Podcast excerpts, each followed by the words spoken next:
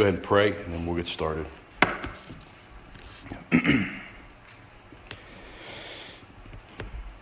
Father,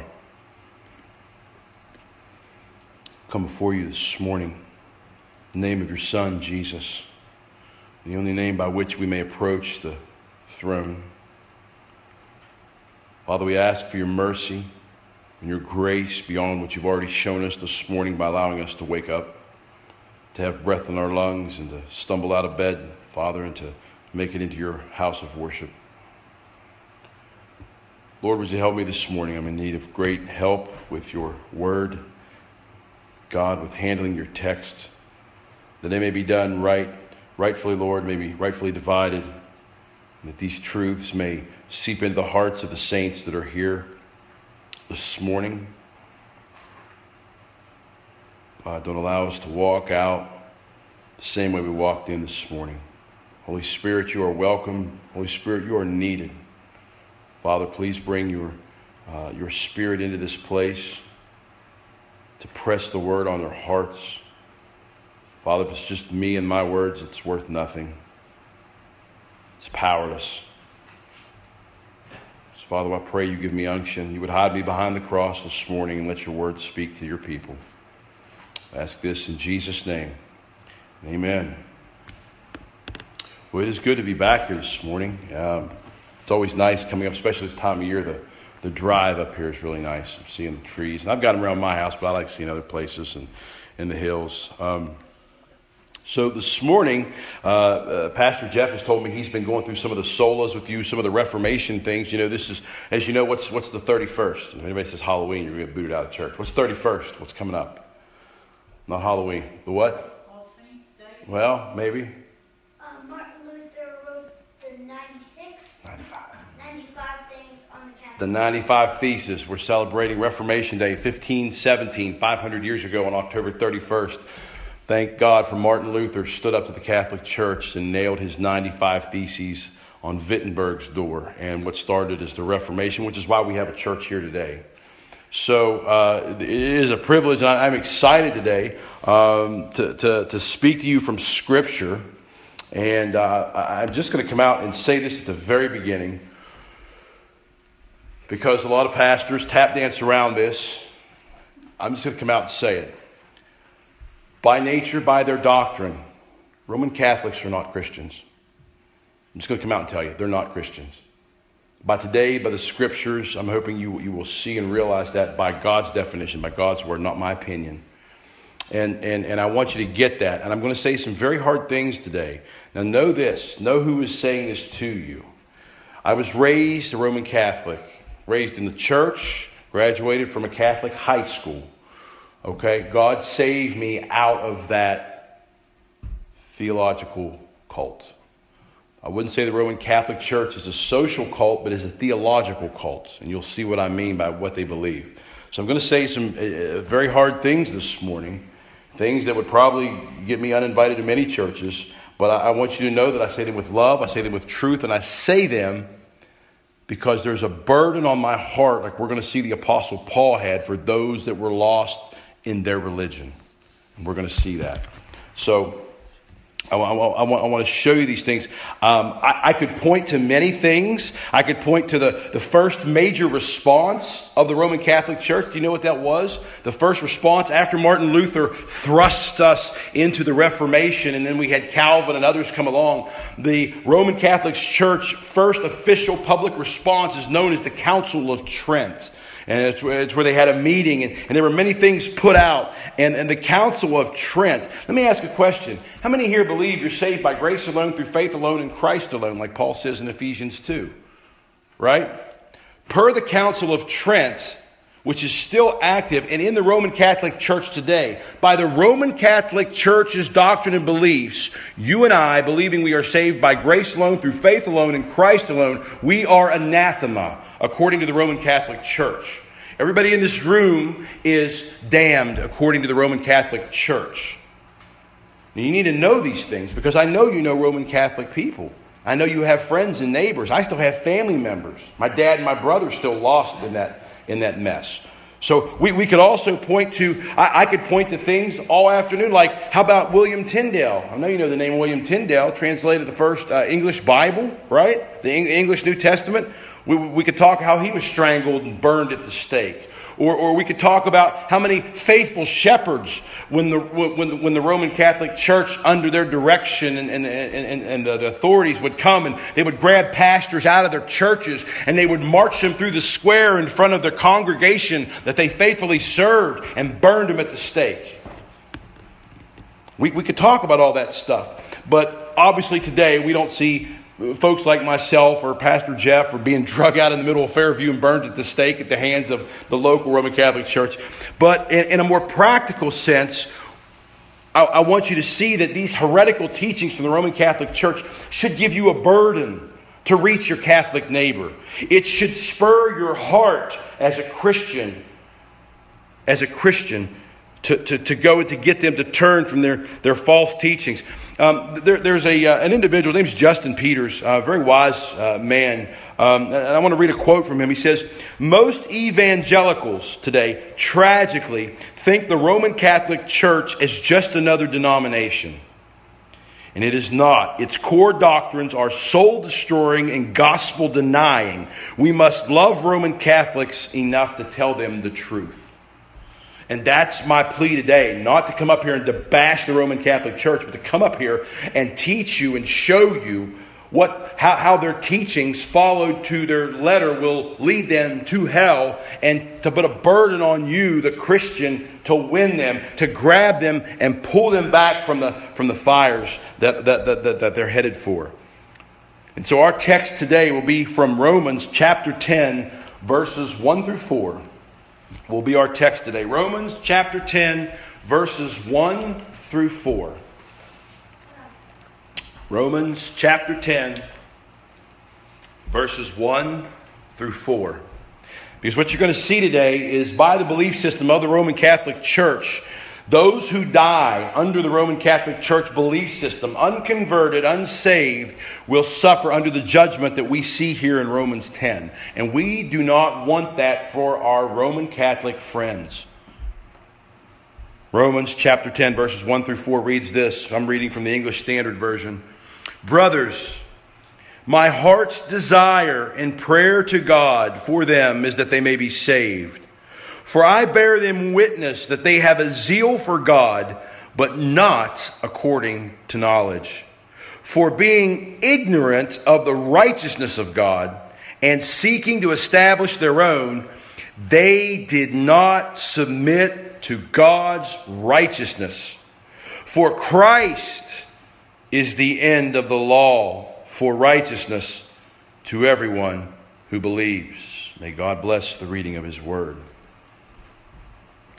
That's going to be our, our focus today, and we need to understand where this is in the New Testament and in Romans particular and how to proceed it. That in Romans 9, the whole chapter, we see God's sovereignty and its glory. And here in Romans 10, we see the human response to that. So if you want some Sunday afternoon reading, read Romans 9 and then read Romans 10 and think about what we're going to talk about today. In Romans 9, we see God's electing grace. I know that E word has become a curse word in the evangelical church today, but it's biblical, it's right, it's God glorifying, it's election, it's taught, it's, it, it, it, it's given in God's word. And that's why so many people, because man does not like having things outside of his control, struggle with Romans chapter 9, is because it's, it's, it's, it's God's sovereignty and his glory, it's God's electing grace versus men and women pursuing God wrongly. And in chapter 10 here, we see the, uh, the response. And if you go on through 10, it talks about those being sent out uh, and, and, so forth. But Paul actually starts a, couple verses ahead uh, in, in chapter 30. And I just want to read this quickly. Paul actually starts before we get to our text today. He says in, in, in verse 9 and uh, or chapter 9 and verse 30, he says, What shall we say then? That Gentiles who did not pursue righteousness have attained it. That is, here it is, listen to this, a righteousness that is by faith. But that Israel, who pursued a law that would lead to righteousness, did not succeed in reaching the law, that law. Why? Because they did not pursue it by faith, but as if it was based on works. They have stumbled over the stumbling stone, for it is written, Behold, I am laying in Zion a stone of stumbling and a rock of offense, and whoever believes in him will not be put to shame. Do you see how the Gentiles here received God's righteousness? How they receive his righteousness? Same way you and I receive it by faith. There's one of the solas. Jeff said he was going through the solas sola fide, sola gratia, sola scriptura, sola Christos, Soli Deo Gloria, the, the five solas of the Reformation. Here is sola fide, by faith alone. And then, so, and you see, how did Israel pursue it here? They pursued it by their own works, okay? And I know this is talking about Israel, but we see the same thing in the Catholic Church today and other, other, other ones, other, other false religions Islam, Jehovah Witnesses, the Mormons, none of them Christian. They're all works righteousness. But today, because of the Reformation and so forth, we're going to focus on the Catholic Church. That's, that's what we're going to look at today. So today's text, I want to show you four things regarding us in the Catholic Church. I want to show you four things. We're going to see a burden we're going to have for them. We're going to see a conviction of what they believe that is wrong. We're going to see an explanation of why it's wrong. And then we're going to send you away with an answer of how to go at that from an evangelical perspective. So the first up on our list is a burden. A burden. And we're going to pull each one of these from all four verses, okay? For each one from one, verse. So from, from, from the first one is a burden a burden. We're going to see that in verse 1, Romans chapter 10, verse 1. Paul says, Brothers, my heart's desire and prayer to God for them is that they may be saved.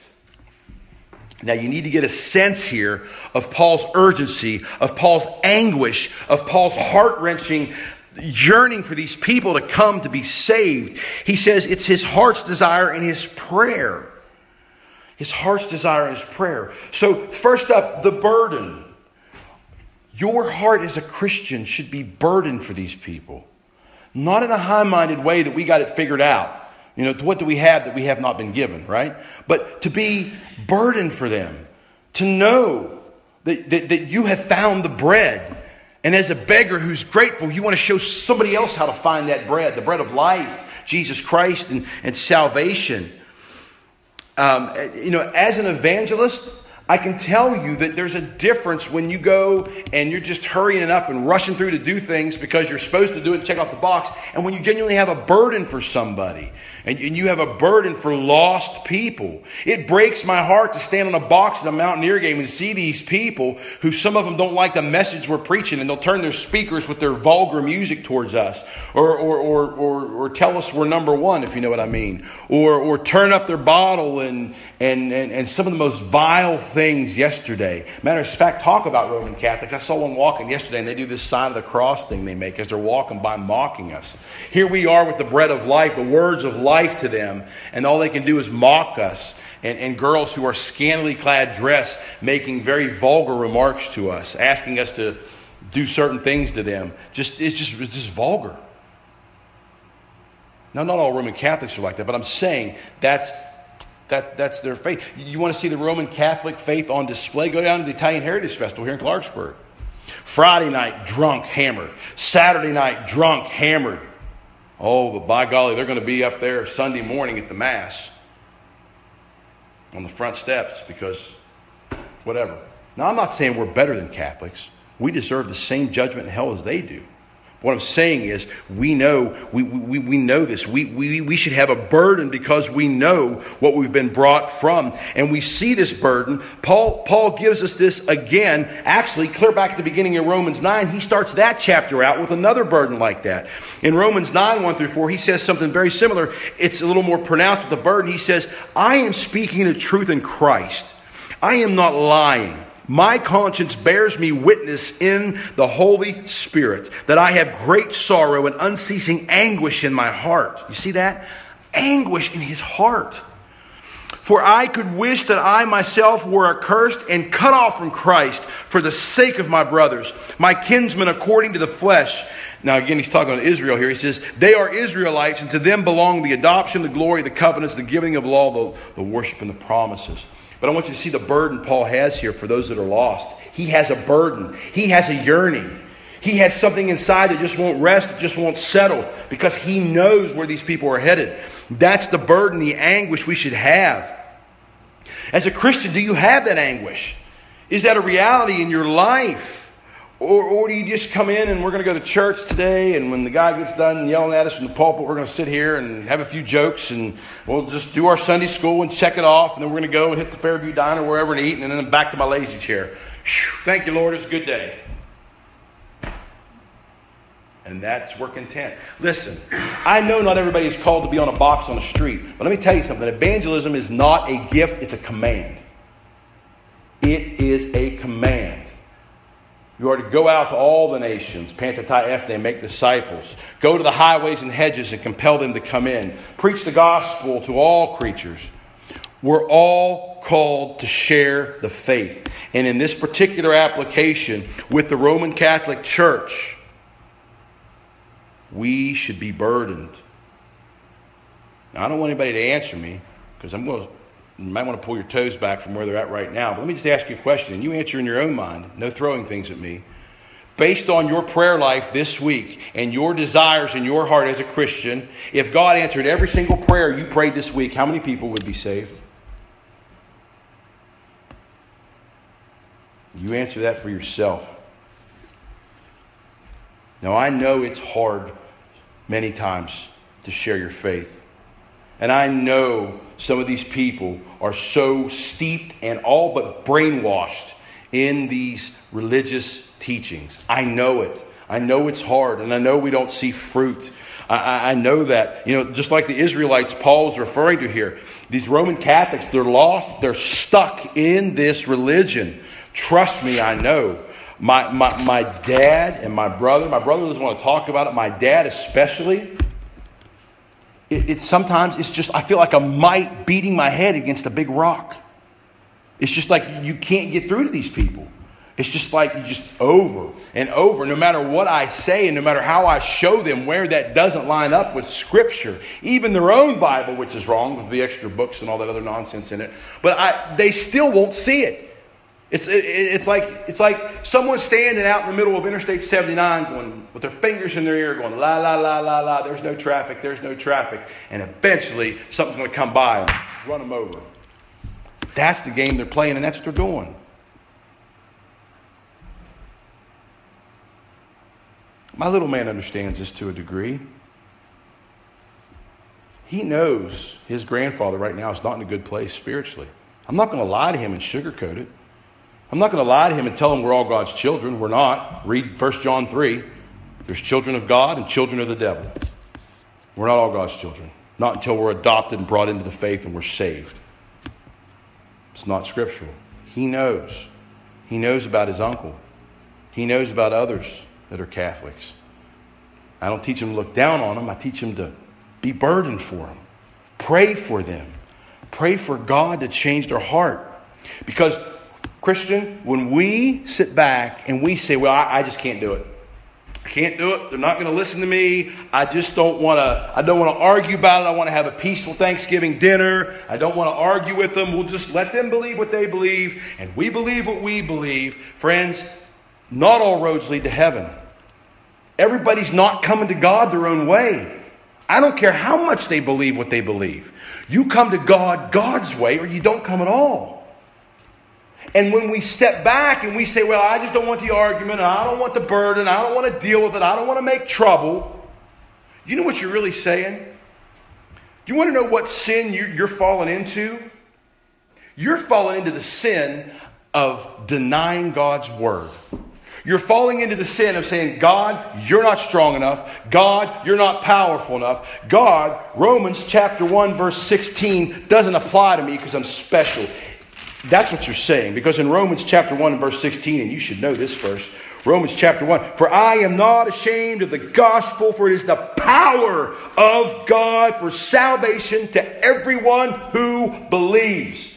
If you believe Scripture, if you cling to Christ, if you cling to God's Word, and you trust God for who He is and what He's done and what He says, sola scriptura, if you believe God's Word, then you know, then you know the most stubborn Roman Catholic you know can be changed.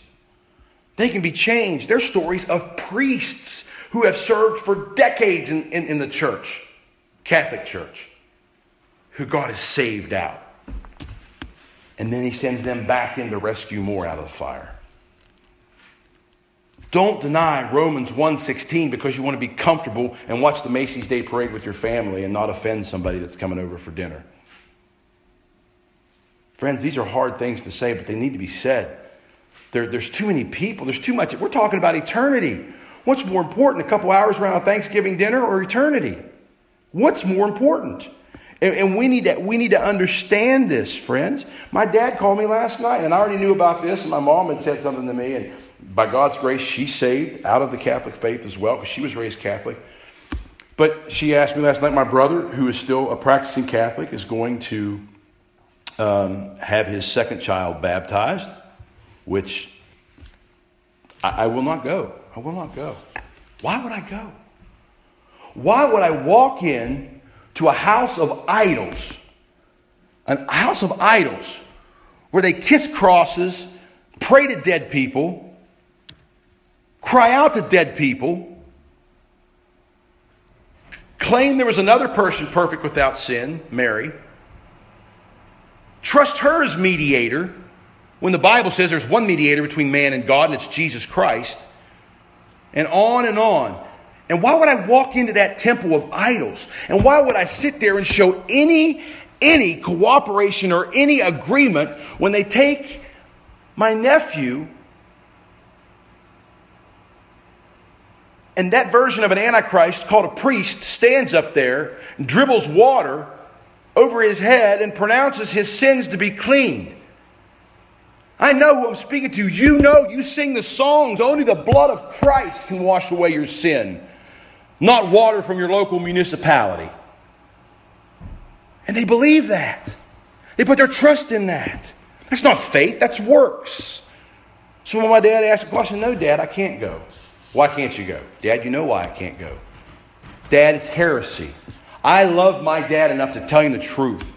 Do you love your friends and family enough to tell them the truth? Why is it heresy? Dad, nothing but the blood of Christ can take away your sins. Nothing but the works that was done on Calvary can atone for your sins. A man in a robe dribbling water over a head does not remove sin. Baptismal regeneration is a lie. It's a heresy from the pit of hell. It's taught in infant baptism in the Catholic Church. You can find it in the Church of Christ. Many teach baptismal regeneration. Uh, we know it as Duck Dynasty all over television. They teach that stuff. Baptism doesn't save. Jesus saves. I have a t shirt that I wear sometimes to start this conversation. It says, If baptism saves, Jesus doesn't. Think about that. If baptism saves, Jesus doesn't. Jesus saves. And so, no, I love them enough to tell the truth. So, so, so we see in Romans 1.16, For I'm not ashamed of the gospel, for it is a message of salvation for all who would what? Believe. Who would believe. And that gets us to our second point here. A conviction. In verse 2, we see Paul says, I bear them witness that they have a zeal for God. Uh oh, but not, he says, according to knowledge. Here we start peeling back and seeing, getting to the blackened heart of this matter, is that they have a, a zeal, Paul says, not according to knowledge. Now, if you spent time around a devout Roman Catholic, and there are some out there, they really believe what they believe, okay? though most of them are casual, don't know much, they'll, they'll, they have a zeal for what they believe. The devout ones do. Now, most of them just go to church on Sunday and that's it. They park it there and they do what they want for the next week. And a lot of Protestants do that too. But speaking specifically to Roman, Roman Catholicism, but they have a zeal. Those who, who, who do believe what they believe, they have a zeal for it. But Paul said it's a zeal not according to knowledge. Like the Jews Paul was talking about here in the scriptures, when the Reformation took hold, the Roman Catholic Church, they did the same thing. We see the vicious hatred that led to the slaughter of thousands and thousands of Protestants who, who would not bow to Rome or her teachings. While we, we do not live in that time, we still have to do, deal with many folks in the Roman Catholic Church that have the same ignorance. They have the same ignorance we see here. They have a zeal for what they believe, even though it's wrong, and it's without knowledge. They have a zeal without knowledge. You can be serious about what you believe and still be seriously wrong. How many here were taught when growing up that if you go swimming right after you eat, you get stomach you get cramps, muscle cramps, right? That's not true. You know it's not true. You get muscle cramps from, from being your muscles deprived of oxygen. It's got nothing to do with you eating. So if you want to go eat a Kentucky Fried Chicken leg and then go jump in the lake, go do it. Right? But we had that zeal. We can't swim for half an hour. It's been 30 minutes exactly. It's going to be 30 minutes before we get back in the water. We had zeal without knowledge. Zeal without knowledge. And that's, that's what they have. They have zeal without knowledge. But here's the key in all these hard sayings that I'm giving you and all these truths, there has to be, there has to be the same spirit that the Apostle Paul has in every one of us. And that is a spirit of burden and a spirit of anguish and a spirit of, I don't want to see my Roman Catholic friend in hell. I don't want to see them going down this road. That I need to do whatever I have to do. And understand that we need to show them respect. I'm all for that. We need to show them respect. And we need, to, we, we, we need to, to, to, to, to speak as good as we can about whatever decent character they have, but without compromising what we know is true.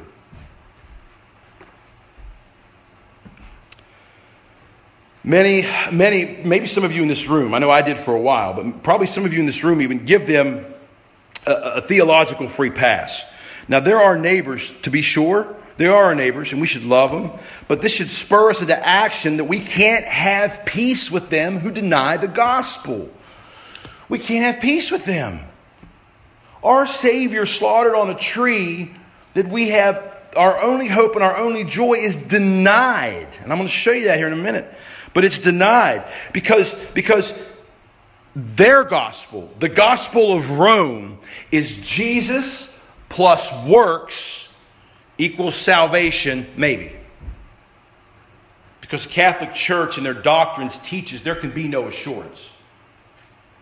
Thought God's word says the Holy Spirit can give us assurance. You see, just anywhere you turn, anywhere you turn in the Roman Catholic faith and their teachings, you can find in Scripture that goes against it. Who are you going to trust? Your feelings? Or are you going to trust God's word?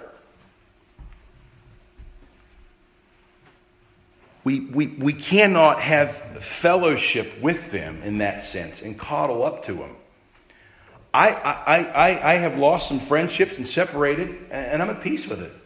I, I used to be heavily involved with the West Virginians for Life. It's the pro life organization here in the state. But they'll work with anybody that's pro life. That's a problem. Now, by God's grace, there's no active abortion clinics, I don't think, right now in the state. Um, there's some referral places, but I think closest one's Pittsburgh. But I, why would I stand outside of an abortion clinic? Because my worldview of why abortion is wrong is going to be different for many people. Um, when, when, when you minister to places like that, because their doctrine's all messed up, there's all kinds of goofy things.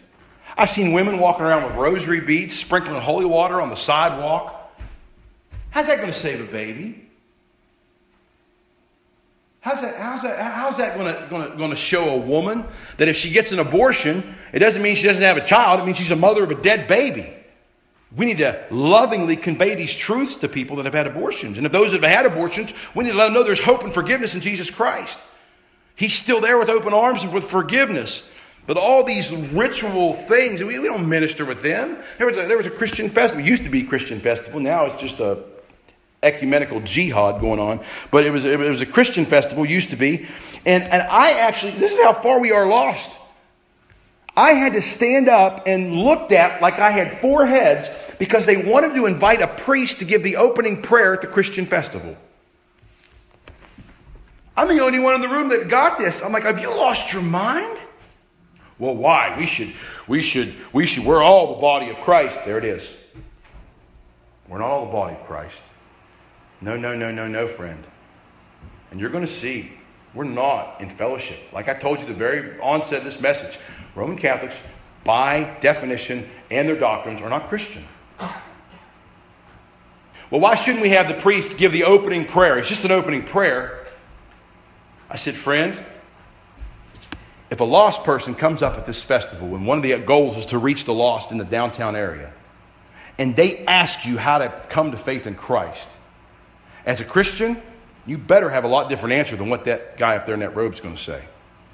He's going to say, You come here, you do this, you go to the class, you get baptized, you go through this and you go that. And oh, by the way, if you sin, you lose your salvation. You come back, you go to confession, you pray a prayer, you do your penance, and you get your salvation back. But if you commit another, what? That's completely different than the gospel. We believe by grace alone, through faith alone, in Christ alone, once and for all, sealed in the Holy Spirit, Ephesians 1.15, that no one will pluck us from his hands when we are saved. Christ loses none that God gives him. We don't have the same gospel. But it's rampant in the churches. It's rampant. We have no peace with Rome, friends. We have no peace with Rome. What peace would you have with an organization that is taking people you love and know as friends and family away to the flames of hell? What peace would you have with that? Sounds like a pretty evil organization to me. And it is. It's just flat out wrong. It's flat out evil. That gets us to our third, third point an explanation. Why am I so harsh with my words this morning? Why am I so, so uh, in, in, feeling so much indignation? Here's your explanation. Verse 3, Romans 10, verse 3. Apostle Paul says, For being ignorant of the righteousness of God and seeking to establish their own, they did not submit to God's righteousness. There you go. There's the explanation of why it is what it is. So we see a burden that we should have for these people that should drive us to our knees. Listen, friends, this burden won't be satisfied by going out and we love Jesus and let's have a big kumbaya and cook out and invite our. No, it's a burden in your heart for these people that's a burden. We should have a, we see a conviction in their, in their ways of their practices of, of, devotion, supposedly to God without knowledge. And now in verse 3 here, we see an explanation of what's going on behind the scenes and why we cannot have peace with Rome, even today, especially today, the way the world is. Here it is. The first part of that. Being, Paul says, ignorant of the righteousness of God. Do you know what it means to be righteous? Do you know? To be viewed as righteousness in the eyes of the Lord, here's what it means is to be seen perfectly conforming to God's perfect law and holy character. Now, I want to know who in here, by a raise of hand, has it within their means to be seen perfectly conforming to God's perfect law and to be perfectly holy in your character. Does anybody? Because that's what it means to be seen as righteous. That's what it means to be seen to be righteous. And that's why we need Second Corinthians chapter 5 and verse 21 for he who knew no sin became sin. Why? So that we may become the righteousness of God. You see that? That's why we need that. We know nothing in our hands we bring, only to the cross we cling like the old hymn goes. That it's Christ and Christ alone. And I, I was teaching my kids the other night, I said, you know, there's a sign up above the door in heaven. You know what it says? What's it say? Perfect people only. Perfect people only. Who can go through that door? Nobody. Nobody. But because of 2 Corinthians 5 and 21, Christ takes the worst of us if we get the best of Him. Should we come to Him and bow our knee in repentance and faith? That's the key that unlocks it. But that we get, now we don't become righteous, okay? Nowhere in the Bible does it say we don't become righteous. We're seen as righteous. Because when we stand in front of God, He doesn't see us as the wretched sinner that we are, but He sees Christ as our advocate. Christ in front of us. The perfectness and works and righteousness of Christ covers us. That's how we get seen righteous before God, is by the works of Christ on the cross. But that's not what the Catholic Church teaches. Mm-mm. That's not what they teach. The Roman Catholic Church is glaring in ignorance as they pervert the biblical view of attaining righteousness. God has plainly shown us in all of Scripture that righteousness comes to Him through what? Faith. It comes to us through faith, is where we get righteousness. We are only saved by grace alone, through faith alone, in Christ alone.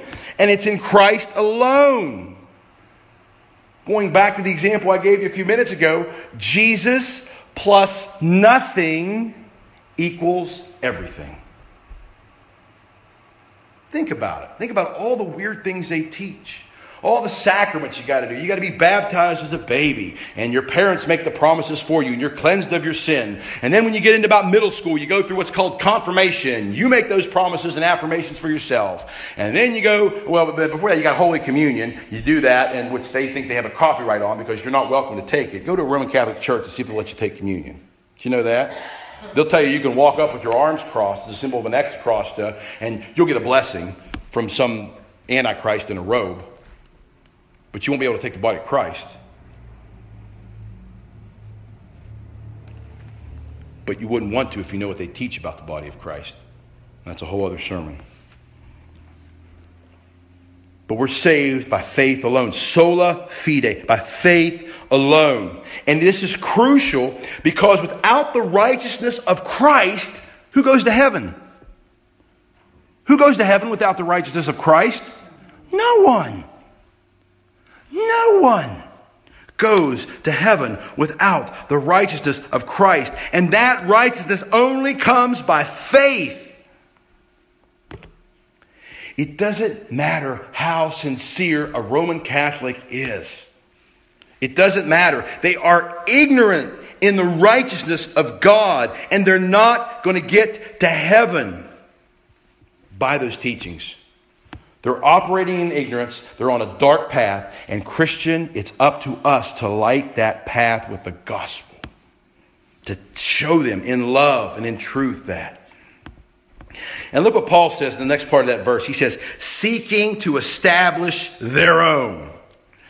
The Roman Catholic Church is has on its own way beyond Scripture. I know he's talking about the, the Jews here, the Israel, but the Roman Catholic Church itself, they go beyond Scripture. Uh, uh, uh, the teaching is following heaven. And it is, it's eerily similar to something we see Jesus say back in the Gospel of Mark. So if, if you want to take, you don't have to turn, but if you'd like to, if you flip back to the Gospel of Mark in chapter 7, Gospel of Mark in chapter 7 and verse 1, I want you to see something here. Now, I know he's talking to Pharisees. I understand the Jews and so forth. But think about this in the light of the Catholic Church and what they teach. Jesus says this, Mark chapter 7, verse 1. Now, when the Pharisees gathered to him with some of the scribes who had come from Jerusalem, they saw that some of his disciples ate with hands that were defiled, that is, unwashed. For the Pharisees and all the Jews did not eat unless they washed their hands, holding to the, to the tradition of elders and when they come from the marketplace, they do not eat unless they wash. And there are many other traditions that they observe, such as the washing of cups and pots and copper vessels and dining couches. And the Pharisees and the scribes asked him, here's what they asked Jesus. They say, Why do your disciples not walk according to the tradition of the elders, but eat with defiled hands? And then Jesus just gets out the verbal whooping stick. He knows they know the Old, the, the Old Testament. And what's he say to them? He says, Didn't Isaiah prophesy about you, you hypocrites? As it is written, these people, this people honors me with their lips, but their heart is far from me. In vain do they worship me, teaching as doctrines and commandments of men. You leave the commandment of God and hold to the tradition of men.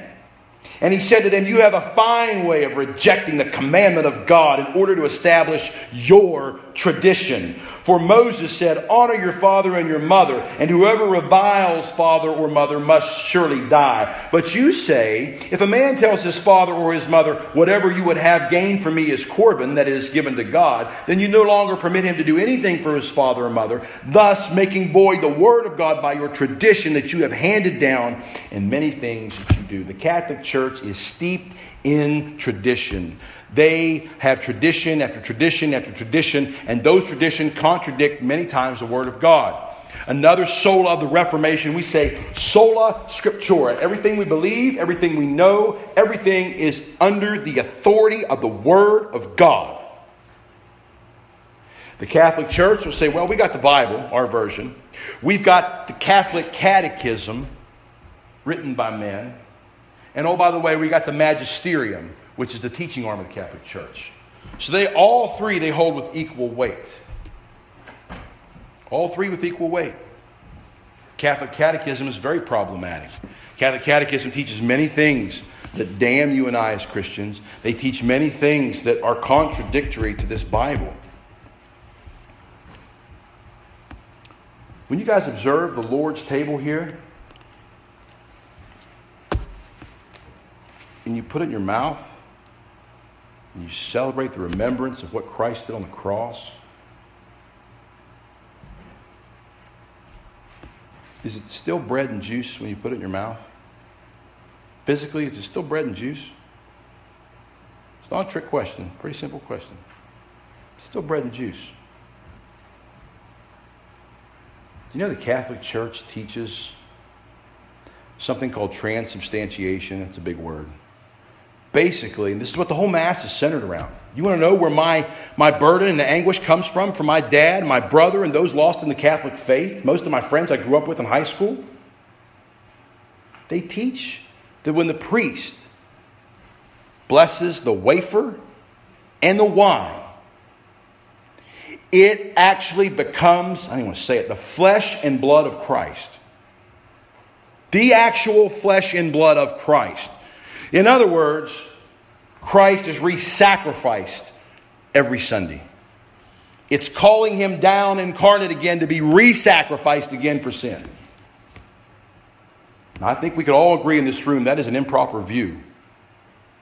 I think we would all agree in this room Christ died once on Calvary. He doesn't need re-sacrificed every Sunday at 8 and 10. Now, park that for a minute. Think about what the Apostle Paul says. If you want to be anguished, if you want to be burdened in your heart for your Catholic family and friends, think what Paul says back in 1 Corinthians 11. What's he say about taking communion in an unworthy manner? Remember the warning Paul gives there? The short version of it, he says, You take it in an unworthy manner, you will have the guilt of those that put Christ on the cross. That's what Paul says. Now, think about the millions and billions of Catholics taking communion that way every Sunday. Right now, as we're speaking, think of the coals they're heaping up on their head right now, taking communion, saying that it's the blood and flesh of our Savior Jesus Christ incarnate by their teachings. That's our family and friends. That should drive us to our knees. That should make us want to get our nose in this book and study and know what we're teaching and going. There's many, many, many resources out there to reach Roman Catholics you can use. And the last part of that verse, they did not submit to God's righteousness.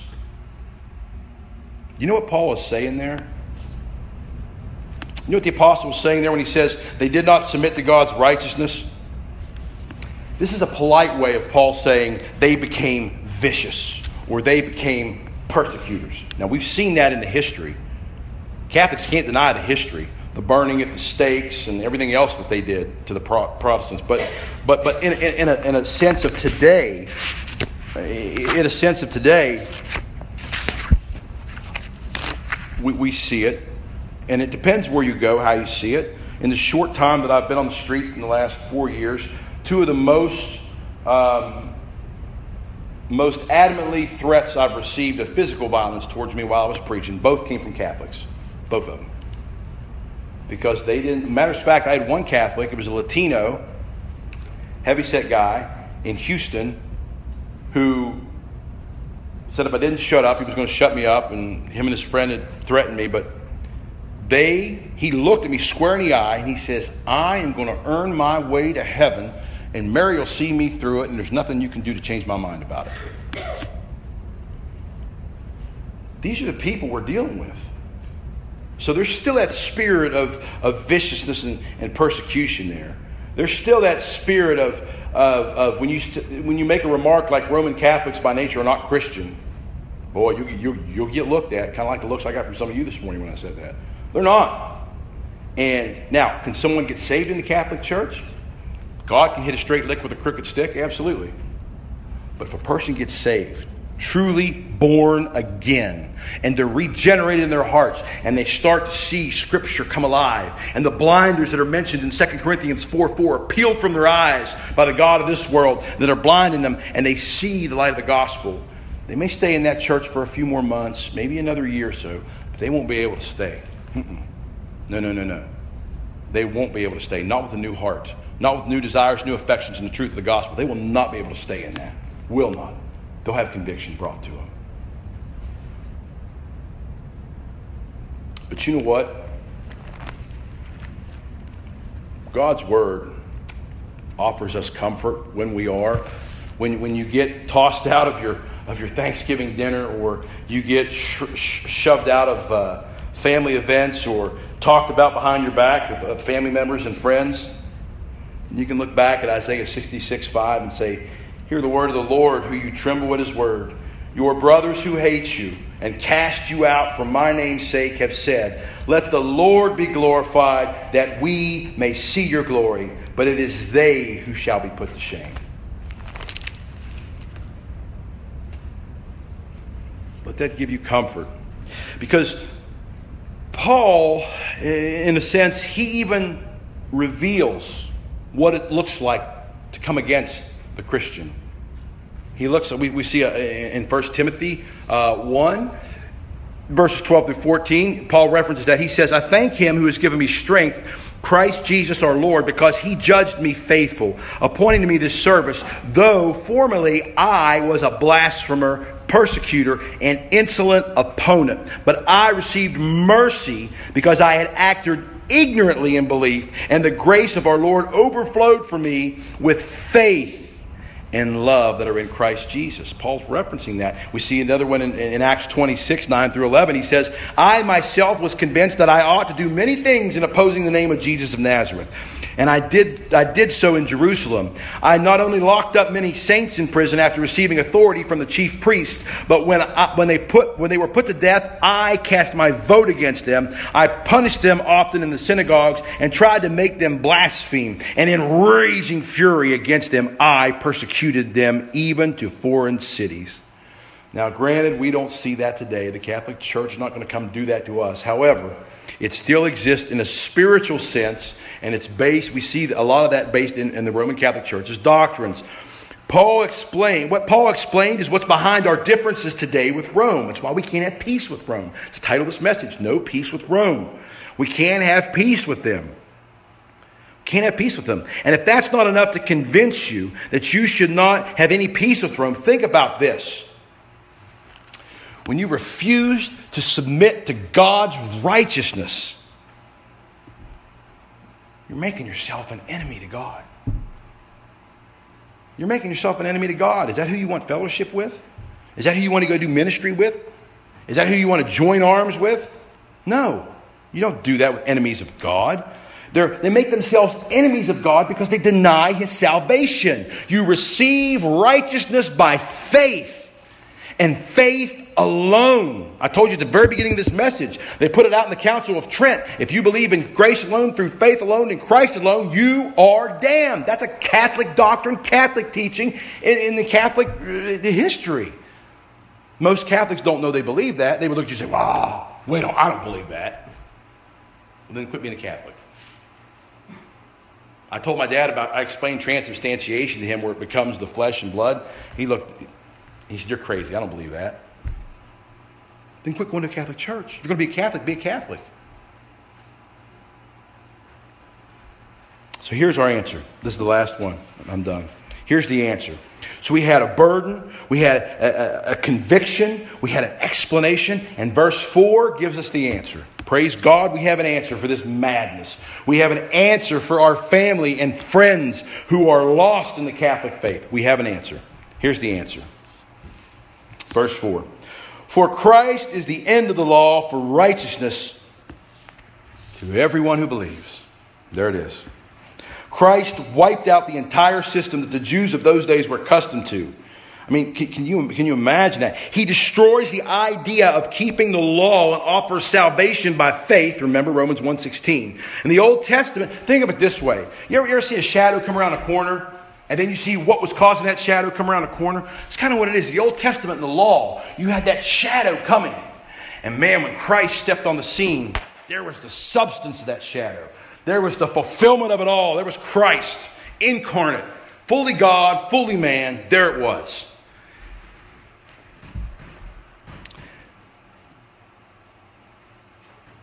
please do not consider start start this burden in your heart.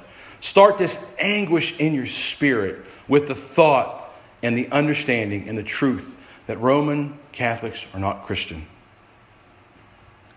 How do i say that? Why do i say that? That sounds so harsh. Listen. If you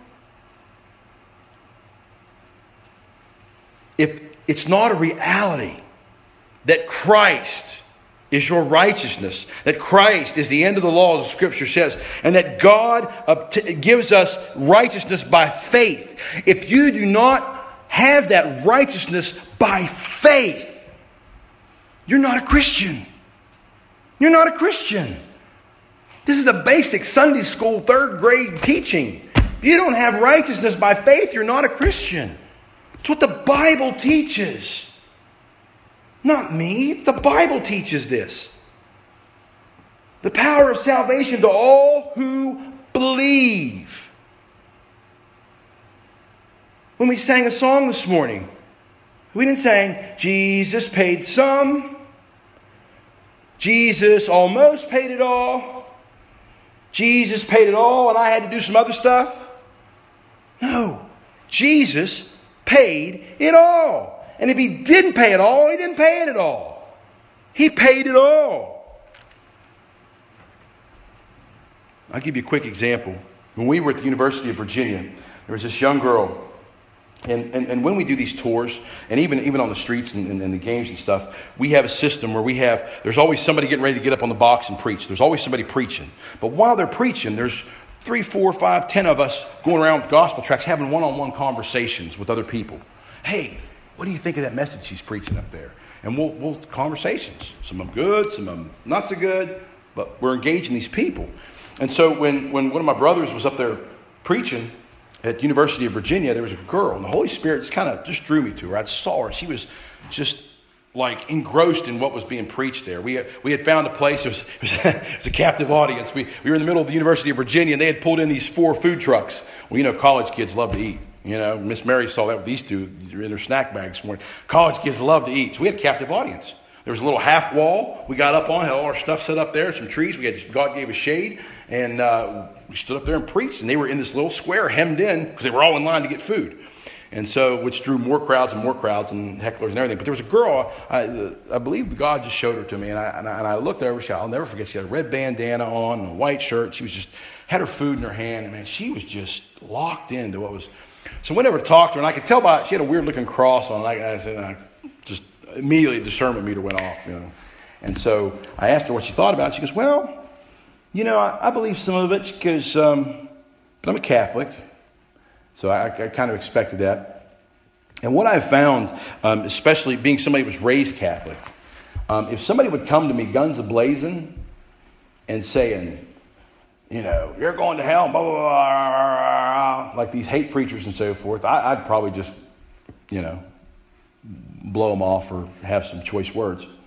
But what I've found is you could take some very basic, basic truths that you guys know, very, very basic things, and walk them through them and let the scriptures speak to them. Let the truth of the gospel speak to these people. I looked at her and the first thing I said was, I said, well, I said, you know, I was raised Catholic. I said, I said, um, I said, um, we, we, started talking. She goes, oh, I know this. And she even knew, and this, this impressed me. She goes, oh, I know this is the month of, you guys are celebrating the Reformation, right? When Martin Luther did his thing. So she wasn't, you know, she, she had her history and knew some things. And so I said, Well, let me ask you a couple questions. I said, Have you ever really sat down and compared what you believe to Scripture? She goes, Well, how do you mean? And so we started walking through things. You know, the first thing I walked her through, I said, Well, I said, I said, you you pray to Mary, right? She goes, Well, yeah, but, but she's, she's like a mediator between us and God. I said, What do you do? Well, let me ask you a question. I said, And this is in your Bible too, because we have different Bibles. I said, What do you do with the scripture that says that there's one mediator between man and God, Jesus Christ? And you can see the look on her face, like one of these, hmm, never thought about that. And so I can see the wheels turning in her, in her head. And we continue to walk through just very basic things. We started talking about, and, and she goes, and then she brought up, she goes, What about baptism? What do you think about baptism? So, same thing I just told you already this morning. And I said, If baptism is required to get you to heaven, it's a work, right? Well, yeah, something we do, right? I said, so what do you do when Paul says in Ephesians 2, you're saved by grace alone, through faith alone, in Christ alone? And then he says, not of any works that any man should boast. What do you do with that? And she sat there for a minute. She said, hmm. She goes, well, then I guess that's really nothing more than just water, right? That's, there's no really no power in it. She's putting this all together herself. I'm just telling her, I'm not being some fancy, smart seminary theologian. I'm just telling her very basic Christian truth we all should know. And I can see the wheels turning. And then she completely caught me off guard. And I'll never forget, her name was Gwenny. I'll never forget her face. She completely caught me off guard. She says, Well, what do you think about transubstantiation? When I just talked about communion. And I was like, This is the first Catholic I've ever met in my life that knows that word, let alone what it means. And so we started talking. And the same thing I just shared with you. We talk about the re-sacrificing of Christ over and over and over, and, and, and, and, and the warning in 1 Corinthians 11. And so this conversation went on for almost an hour almost an hour. And when I got done, she had to go back to class. You could see, you could see these, these tears in her eyes because the scriptures were working on her. She was realizing that she, she's got a lot of things she and I kept and I kept reaffirming to her, listen, don't take my word for it. Go back to the Bible and look at these. Because the things I was showing her, it does say that in the Catholic Bible, but most Catholics don't read their Bible. They just take whatever the priest says. Catholics are, you know, Catholics aren't even allowed to read from the Gospels from a, in a church. Only, they're only allowed to read from anything but the Gospel. Only the priest is allowed to read from the Gospels in a church. But anyway, so, so, they don't read that. That, that, but that, and Paul says, and this should give us comfort, friends. This shows us that this is on the bottom shelf where we all can reach it. Because what what's he say at the end of verse 4? He says, For everyone who believes. Everyone who believes. Everyone who believes can have God's righteousness. As long as there is a breath in your Catholic family members' lungs, as long as there is a breath in your Catholic friends' lungs, there's hope. There's time. But, friend, you need to understand that every time they breathe, they're breathing in mercy. They're sucking in mercy with every breath and God could call them at any time. And if they do not have the righteousness by faith and faith alone, friend, you're not going to. The, the eternity, like I tell folks, it's a long time to be wrong. It's a long time to be wrong.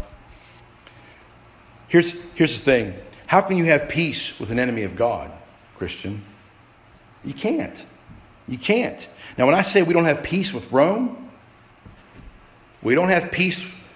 I hate the teachings of the Catholic Church but I love Catholics. Do you see how that works? We love the people, right?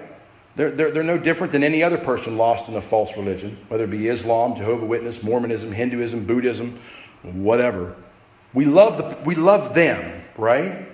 We love them, but we can't have a peace. Maybe there's not, there's not a peace with, with the doctrines. We, we, we don't like those doctrines, and there's not a peace. There shouldn't be a peace between you and them. If you can sit and peace know that they're a Catholic, know that they're not saved based on their doctrines that teach what's against Scripture, and you can sit there in peace, friends, I would question your heart. I would question your heart. Where's your burden for that person? Where is your burden for that person? And this is the last thought I'll, I'll leave you with as I close. I promise I'm closing. Many Catholics who you run up to, you'll, you'll hear this. but we believe in the same God. We believe in the Father, the Son, and the Holy Spirit. Now that sounds sounds reasonable, right? But do they really? Do they really?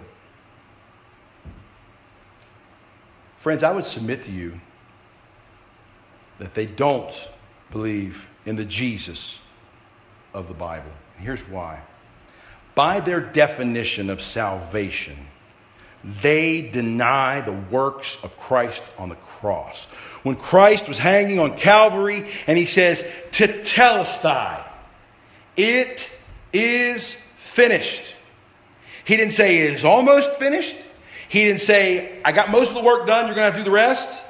He didn't say, I, I, I think it's finished. He said, It is finished. It is finished.